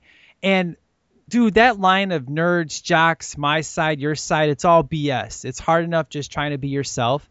That is an excellent line, and man, it's so good. It's so relevant in today's world, even back. Man, it's just Oh, yeah, it's he's a- excellent, man. He is a great one. And he reminds him, like, hey, I'll break that arm. Remember, you broke it when you were a kid. You remember that? Yeah, Remember when you broke it falling out of our clubhouse, you know, out of our treehouse? Remember who who carried you home to the you know the hospital? Twelve blocks carried you. You cried this guy right here, and you're trying to end his life right now. just because he's talking to Patty. You know, I did the wrong thing. I tried to buy my way in, but Kenny, he's trying to just be a friend. You know, excellent, man. It was so good, dude. And then it, what Ronnie does, he just pats him on the shoulder. He's like, "Sorry, bud," and just walks away, grabs his stuff, and you could just see like Cindy, like, wow, that took a lot of balls to do what he just did. You know, that's kind of like her at her point of forgiving him, if you will. You know, and same for Kenny as well. And then of course Big John starts to do the clap. You know, and usually these claps are really like The lame. Yeah, like really lame and just real cheesy and whatever. But this one works. It everything sells me in this in this one, and uh, it's just so good, man. It really it really sells it really well. So. I agree. And then uh, you know we we get to the end. He's back mowing lawns and just sees uh, Cindy and just like, hey, saw a crack in the moon last night, you know. And you could just tell he's just, man, his life's falling apart. But you know, I'll just go back to the way things were. And she goes, and the cool thing is, is that the girls now, you know, Patty and and Barbara and stuff, they're like, hey, Ronnie, you know, at least they acknowledge him now because they wouldn't acknowledge him before. That cafeteria sequence gave everybody a new respect for him, you know. Yep. And it, it was kind of his way of apologizing to everybody, but standing up and doing the right thing. That's what redeems his character 100% in that scene. That's why it's my favorite scene of the movie. So I agree with you. and then uh, it's so cool when uh, you know she comes back and she decides to call him Donald. You know, mm-hmm. and what I love is that these two still haven't kissed this whole entire movie. This is about these two as a couple. They've never kissed, and the last scene of the movie is them kissing. I thought that was a really nice touch because a lot of movie. I think this is probably the only movie where your main couple kisses for the first time is the last scene of the movie. Am I wrong? We talking Notebook here or something? I never seen it, but I, don't- I don't know of any other movie where your main couple kiss for the first time is the last scene of the movie. I don't know.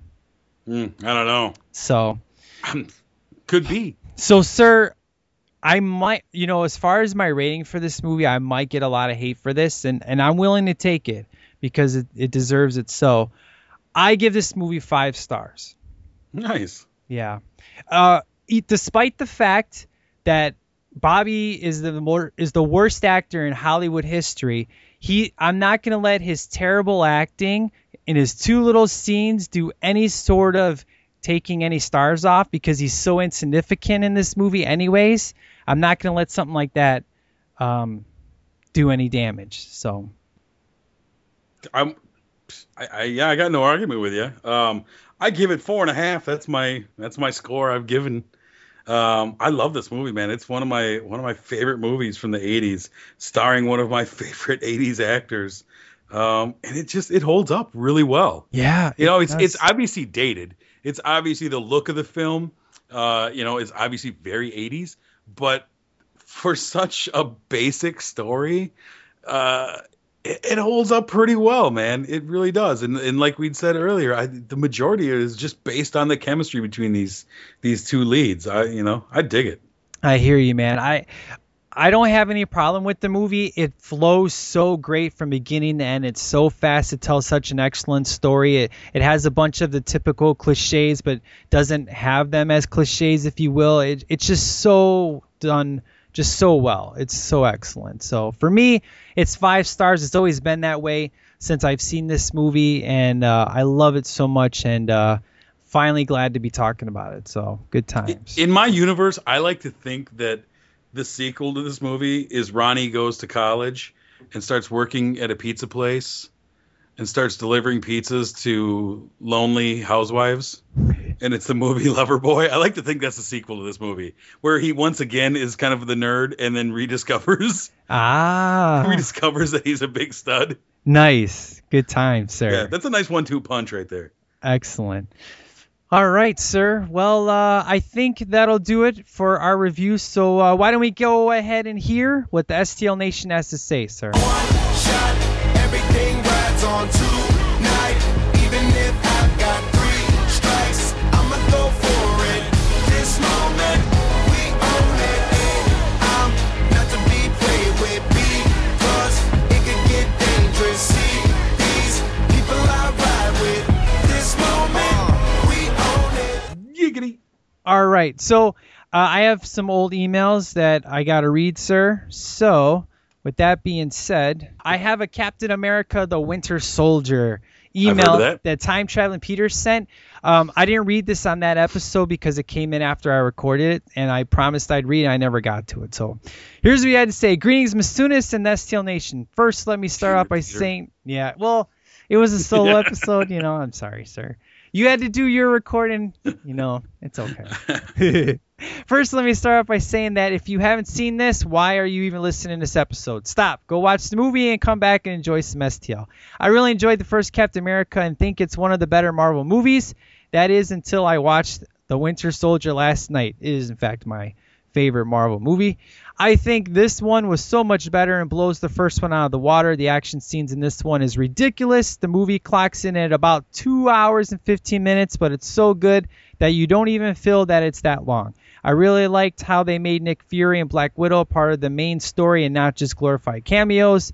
Anthony Mackie, who plays the Falcon, was actually good. I never really uh, been a big fan of him until his later movies. He has some funny lines, and I think with the lesser actor, they could have come off a little corny. His line deliveries were on point, and those jokes just came out funny. There's a really awesome elevator scene you kind of see in the trailer, and of course, it's even better in the movie. The only thing off the top that I can think of that bothered me was how his hair was styled. It reminded me too much of the Chris Evans, the actor, not too much of the combed hair of Steve Rogers, the hero. You'll know what I mean when you see it. I saw this in regular 3D, but to be honest, other than the few scenes that really popped, I would say it's in 2D would be fine. I was pretty surprised at how little people watched the 3D version. Most lined up for the 2D version. There was about 45 people in my theater. After the movie, I counted 18 people. 18 that left when the first credit sequence came on. Seriously, You people are dumb. I know it's a freaking Marvel movie. Have you not learned yet? Then we see a mid-credit scene, a pretty good one, and it wasn't that long of a wait. And then I counted another 22 people leave after that. Seriously, until the end credits, folks. Why are people so dumb?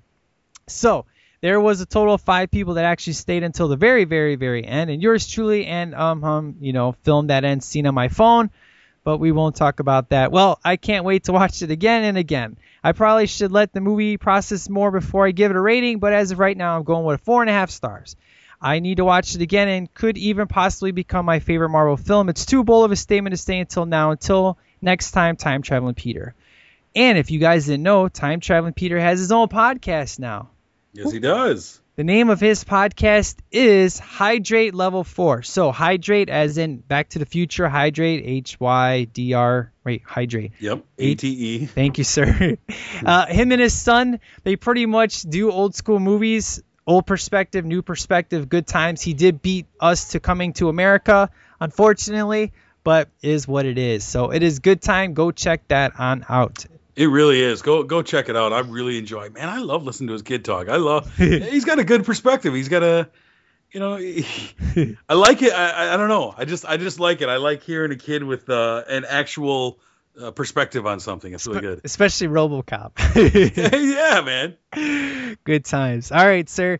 The next one, uh, we have two more. This one and one more. The next one's from John the Mailman on Spider-Man 2. Ah, Hello, Mike. Long time no email. I hope you and the family are doing well. Now to the movie. The Amazing Spider-Man 2 was such a joy to watch. So much fun with the touch of sad. I really loved how they took the time to show Spider-Man saving people, unlike some Man of Steel I know. All the slow motion observations and then reacting was wonderful. I laughed at almost every Spider-Man said. The best laugh for me had to be him popping back up with the fire hat on, high fiving the firefighters. I can't talk about the death. Soon, still too soon for me, tier, but I will say I'm surprised they showed her hitting the ground. So, Wait, Get- what happened? Who died? I guess I should have said spoiler alert, but Good most Lord. people know by now. Disliked how Harry Green Goblin got Dark Knight Two Faced. At least they didn't kill him. I think if Harry was in the first movie, they could have saved some time. Just felt like all the Harry stuff was rushed. I need to rewatch. A lot of info was given out, not remembering all that it was. Uh, Max backstory and music seemed out of place. Dude, I love that score, man. All the voices and stuff. Good times. Loving the ending with the little boy. All the rescue scenes gave me goosebumps. Uh, loved it a little. Loved it. It was a little long. Four and a half out of five. Great show. So my overall score for Amazing Spider-Man 2 is four and a half stars. All right. Um, for me, I'm with you. Everything flowed good except the middle portion with the dad and the underground thing could have been maybe condensed a little bit, if you will. Pretty much everything you said on real reviews is pretty much how I feel. So I'm at four and a half with that movie. And I gave it a four. Yeah, Captain America, Winter Soldier. I already gave a five on for that one. It was my favorite Marvel movie, my favorite movie of the year. X Men: Days of Future Past. I really have to sit on in regards to if it's you know better if my favorite movie of the year. It's for sure number two at this point, but it could po- you know I got to rewatch it again. But I I really love that movie. I thought it was excellent. So I'm sure we'll hear your thoughts soon, sir. That you will. And then our final email is time traveling Peter on some Can't Buy Me Love. Here we go. Greetings, Masunis, Jameson, and the STL Nation. I hope you guys had a good May the 4th and Revenge of the 5th. Can't Buy Me Love was another one of those movies I used to watch a lot when it was on USA, and this is my go to when I see Patrick Dempsey. I think it's been over a decade since I've seen this, and I think it still holds up for sure. The story and the themes are still relevant today. I think Dempsey was really good in playing Ronald, and I especially like Amanda Peterson acting as Cindy Mancini. I feel that she conveys her emotions really well in her facial expressions and body language.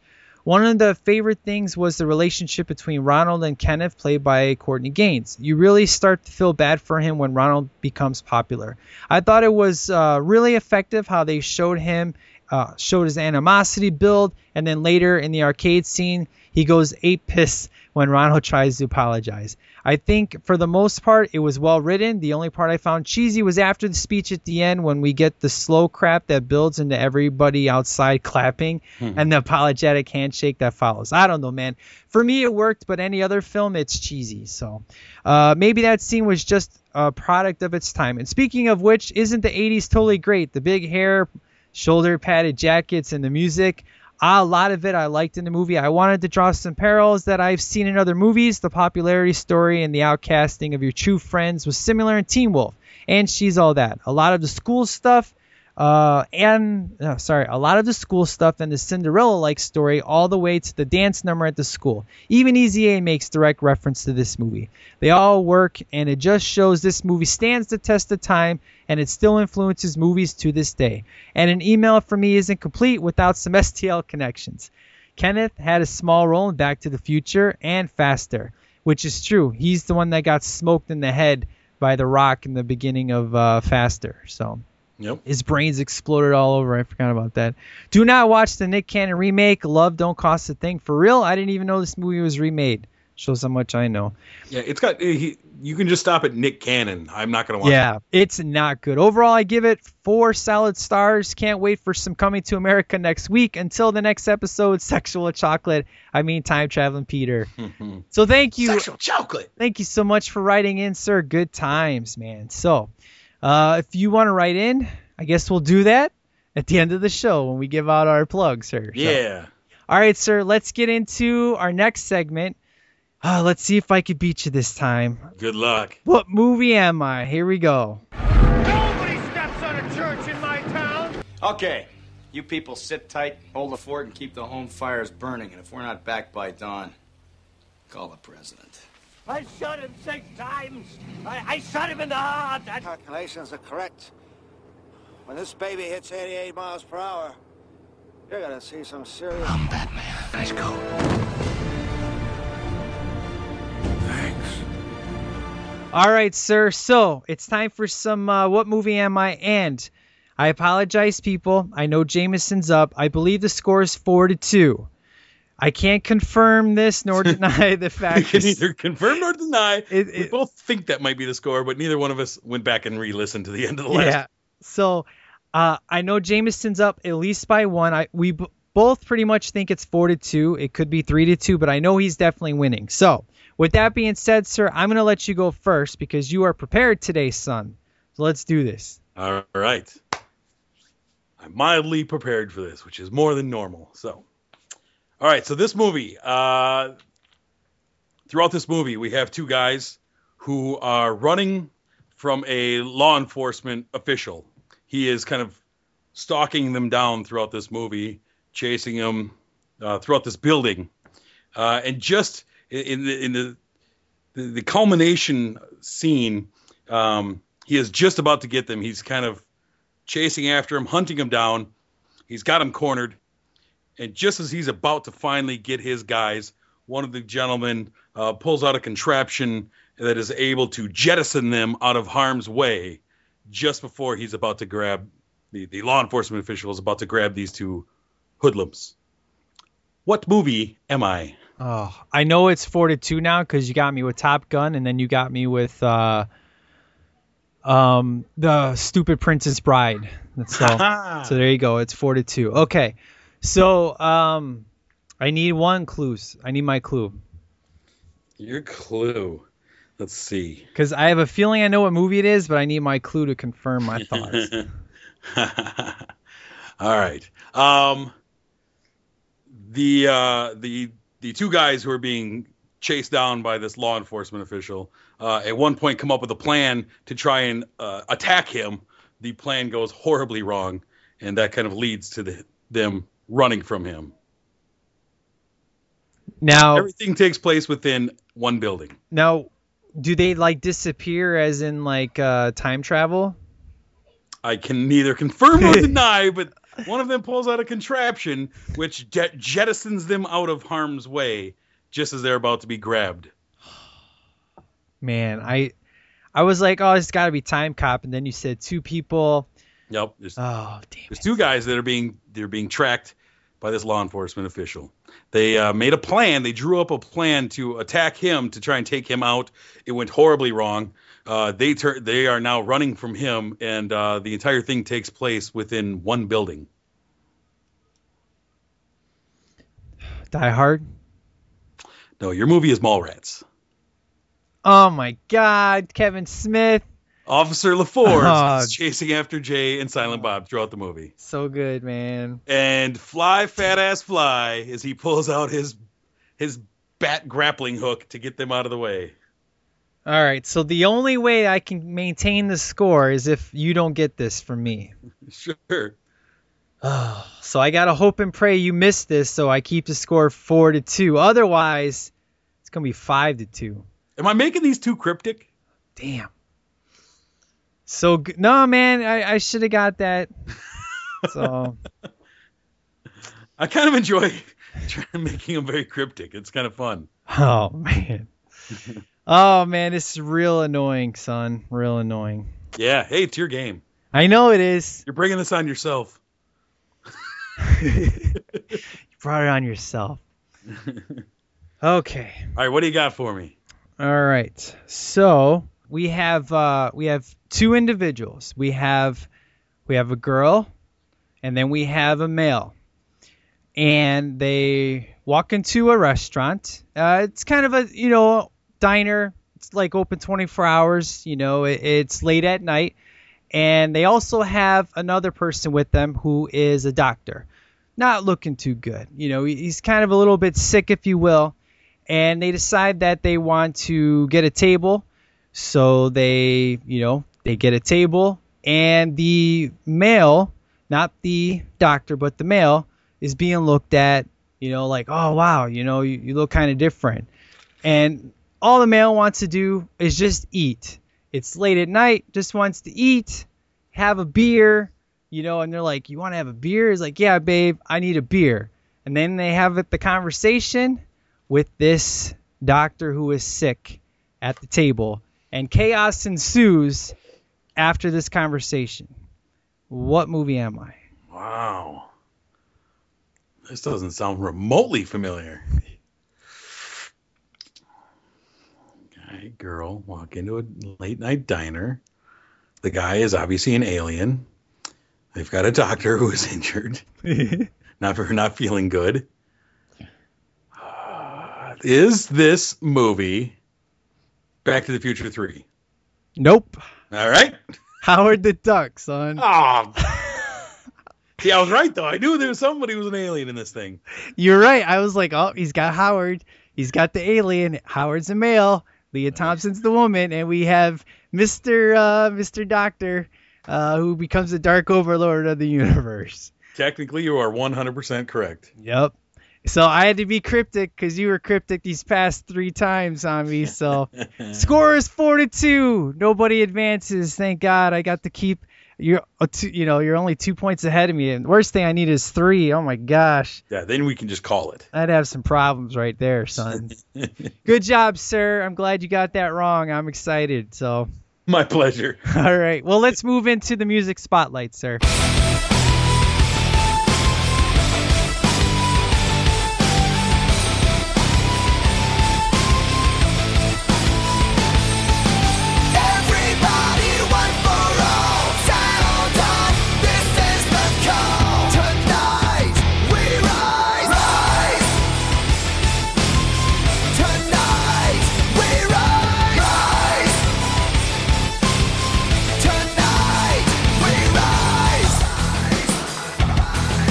All right, sir. So for the music spotlight, I had a lot of new tunes that I've been loving lately, but I threw those in the underground hour in the last episode. So here's what I thought I would do. I thought this would be kind of fun. This movie came out in 1987. We did this a couple episodes ago. I thought I'd pull up the top songs of the year of the movie that we were uh, dealing with. I like that. So, in the year 1987, we have in our top 10, and these are tunes I'm really enjoying, but there's one song in particular I'm hoping you're going to lean with. So, number one, our number one song of the year is Walk Like an Egyptian by the Bangles. Good times. Classic. N- number two is Alone by Heart. Number three is Shake You Down by Gregory Abbott. Number four is I Want to Dance with Somebody, Mm-mm, Whitney Houston. Number five is Nothing's Gonna Stop Us Now, which we can't play that because we did that on Mannequin. Uh-huh. We have C'est La Vie by Robbie Nevil, number six. Uh. Number seven is Here I Go Again by Whitesnake, two Uh-huh. thumbs up. Uh, the Way It Is by Bruce Hornsby and The Range. Number nine is Shakedown from Beverly Hills Cop 2. Right. And number 10 is the song that I absolutely love and adore Bon Jovi, Living on a Prayer, baby. so the question remains Living on a Prayer? Here we go. Here I go again, or walk like an Egyptian, sir. Those are. oh man, Those, those, are, our- all great choices. Those are all phenomenal. Yeah. So what do you Um, think, son? Uh, for this movie, I think the more fitting of the three would be "Living on a Prayer." Heck yeah, that's what I was thinking too. So Yep, let's do some Bon Jovi, "Living on a Prayer" to close out the show, man. I'm excited. So. definitely. All right, sir. So hopefully next Tuesday we'll be back. We'll do some Coming to America. I'm excited. This is Tawana's movie, the movie that has been promised for over two years, and I have not delivered. And finally, we're doing it. And she doesn't want to come on, sir. But Oh, really? I- I'll try. Well, I'll try to get her on. But you know, Juana, if you hear this right now, we want you on. it's true. We need We need you on this show. we need at least a, uh, e- you know, a voice email or, or what, like you used to do for Mojo. You know, Right. send send in your complaints and emotional. audio out- clip. Yeah, send in your audio clip to us. This is this is yours. This is your big moment. I, I we we need her on this wall, and uh, yeah, I can't wait, man. I can't wait to talk about coming to America. I got I got some stuff to say about this movie. So do I, man. So do I. oh man, two great movies back to back, man. Can't wait. So if you want to write in for Coming to America, please do so at stlpodcast at gmail.com. And then name all your crap, man, because you got more crap than I do now, man. Yeah, right. Uh, well, you know, you can, you know, the usuals. Go. Uh, I got Movie Mojo Monthly. Uh, find us on Facebook or on on STL page. We've got I've got Real Films podcast, the documentary podcast I do with Jason. I've got uh, well STL obviously, and uh, Reel Reviews. Uh, I would love it if I would get some of the STL Nation to come over to our Facebook page. I have a uh, a number I want to hit on our Facebook page. I have a little bet going, a little side bet going right now. Uh, and I there's a certain number I have to nail. So I would love, love, love if the STL Nation would help me out and represent. Come over. It's facebook.com slash reel reviews TV, R E E L reviews TV. Uh, give us a like. Follow us on Twitter, all that stuff, because I love you guys and your support. So uh, it, it's it's really awesome when you guys all turn out. Everybody get that? All right. Oh, we got a new iTunes review, man. No I- doubt, huh? Yeah, I totally forgot about it because I was like, I gotta save it for when we do Can't Buy Me Love. So I this is this is a good time, man. This comes from uh if you remember good old uh I like to call him Twitter Dave. He found the show looking Yep. for Rocky Four and this is like, how did I not know about this show? And then ever since he's been like totally like, you know, a big fan of so he went ahead and finally went on iTunes and rated the show. So thank you everybody. By the way, somebody's account must have got deleted because I went down a like, unfortunately. So if you have not left a rating and review, please do so. So here is what good old Mr. Dave had to say, sir. All right, let's pull this thing up. Give me a moment here. Woohoo! So many awesome trips down memory lane. I've been an avid listener of this podcast ever since I stumbled upon it via Stitcher. Oh, I guess it was Stitcher Dave. I thought it was. Or maybe it was no, it was Twitter Dave. I gotta remember because that's how I came in contact with him was through uh, Twitter. So he's like when Mike and America's co-host were in the There midst of reviewing the Rocky series. In fact, I'm ashamed of myself for taking so long to finally write a review. Simply put, this is one of the most fun podcasts in my regular rotation. Good guys reviewing movies a kid of the 80s like myself knows and loves. These guys have a blast doing their thing, are natural conversationalists, love fan feedback, and seems like some of the genuinely nicest folks I've ever come across in the otherwise notorious snarky internet. Hmm. Good times, sir. That's a really nice review, Dave. It, it is. Thank you, Dave, so much for that, man. Excellent, good times, man. So, um, yeah, if you uh, if you want to go ahead and iTunes, if you haven't done a review, please do so. That'd be so awesome. If you want to write in, like I said, stlpodcast@gmail.com. Don't forget to go to Twitter, um, and then the STL Nation Facebook group. That's where we do all our interaction. That thing is popping almost daily. We all this stuff that you don't ever you don't see on the main Facebook page. Number one, Facebook is a bunch of jerks, and you, only five percent of your fans are Right. allowed to see what you post. So we do everything in the STL Nation because everybody who's a part of that nation sees every post. So we do all our conversations there. All the polls go there for all future movies you want us to review, all that fun stuff. So that's the place to be. And we've had four new members, man, since the Revenge of the Nerds episode. It's been awesome, Nice. son. So uh, yeah. I think that's it. You can find Shadowy Flight, uh, Knight Rider podcast. I did two episodes recently. The big episode, KITT versus KARR, is next month. I can't wait. My birthday's June 5th, so if you want to send me a birthday present, please do so. That'd be so awesome. And uh, I'm just kidding, by the way. so, with that being said, you guys are the best, and I cannot wait for next week for coming to America, man. It is going to be good, good times, man. So, Yes, it will. Well, thank you, sir, for joining me. I'm glad we finally got to Can't Buy Me Love. I'm glad this movie won the vote, man. Good times, man. This this and coming to America. yeah, there, was a little bit of a revolution, but it won the vote. Ah, I'm glad it did, man. I always wanted to talk about this movie. So, all Me too. right. With that being said, you guys have yourselves a good week, and we will catch you guys on the next episode. So until then, have a good one. Take care. As soon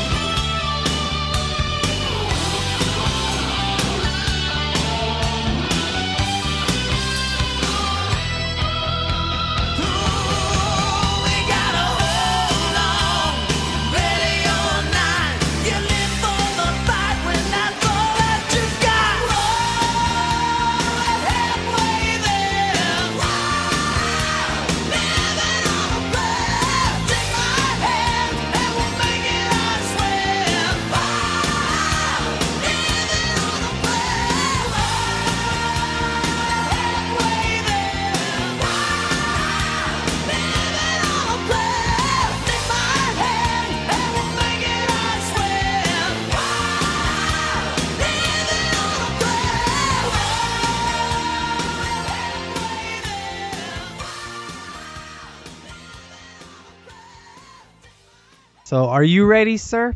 Uh, let me make sure I got my drink here. By the way, does the background sound too loud? Because I got a fan in here because it's so damn hot today. No, I don't hear anything. You don't hear the lawnmower running behind me, do you? Nope. Okay. Yeah, my neighbor's out mowing. He fires up as soon as I sit down. What a dick. Those nerds. Hey, it's the third time he's mowed this week too. He's just, he's that guy. Oh, All right. what a great way to start off. Awesome. Yeah. All right. So you ready? Yes, sir. All right. Actually has uh, this. Oh, what happened there, sir? I dropped my spoon. Uh oh. Oh my God. So do you have anything, sir? I've got a movie. Okay. Can we reset what the score is right now? Uh, you remember?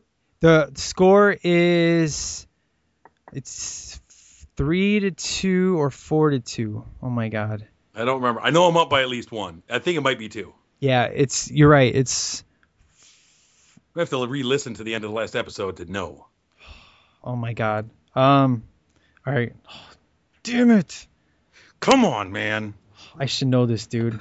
You really should because it's your show. I know, I know, I know, I know. Um, I can't pull it up in my iPod to listen because I have my headphone jack into my microphone. Damn it! We're just gonna say that I'm winning. I know you're winning. I just can't remember if it's four to two or three to two. I think it's four to two. It might be. That that sounds more right, correct? It, it might be. Yeah. Okay. All right. So. Mm-hmm.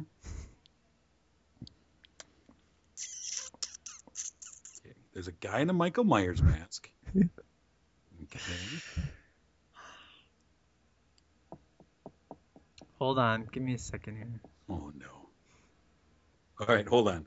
First off, what was the name of the guy who you kept nailing me with week after week? What was the name of that actor? I don't know. What are you talking about? It was. Hold on, I gotta look it up. I can't remember his name, but you got me with him. Oh, Jason Gedrick. That's who it was. Oh yeah, yeah, yeah. Multiple times. I'm just pulling up Jason Gedrick's IMDb right now. I'm reacquainted with it. Okay. All right, here we go.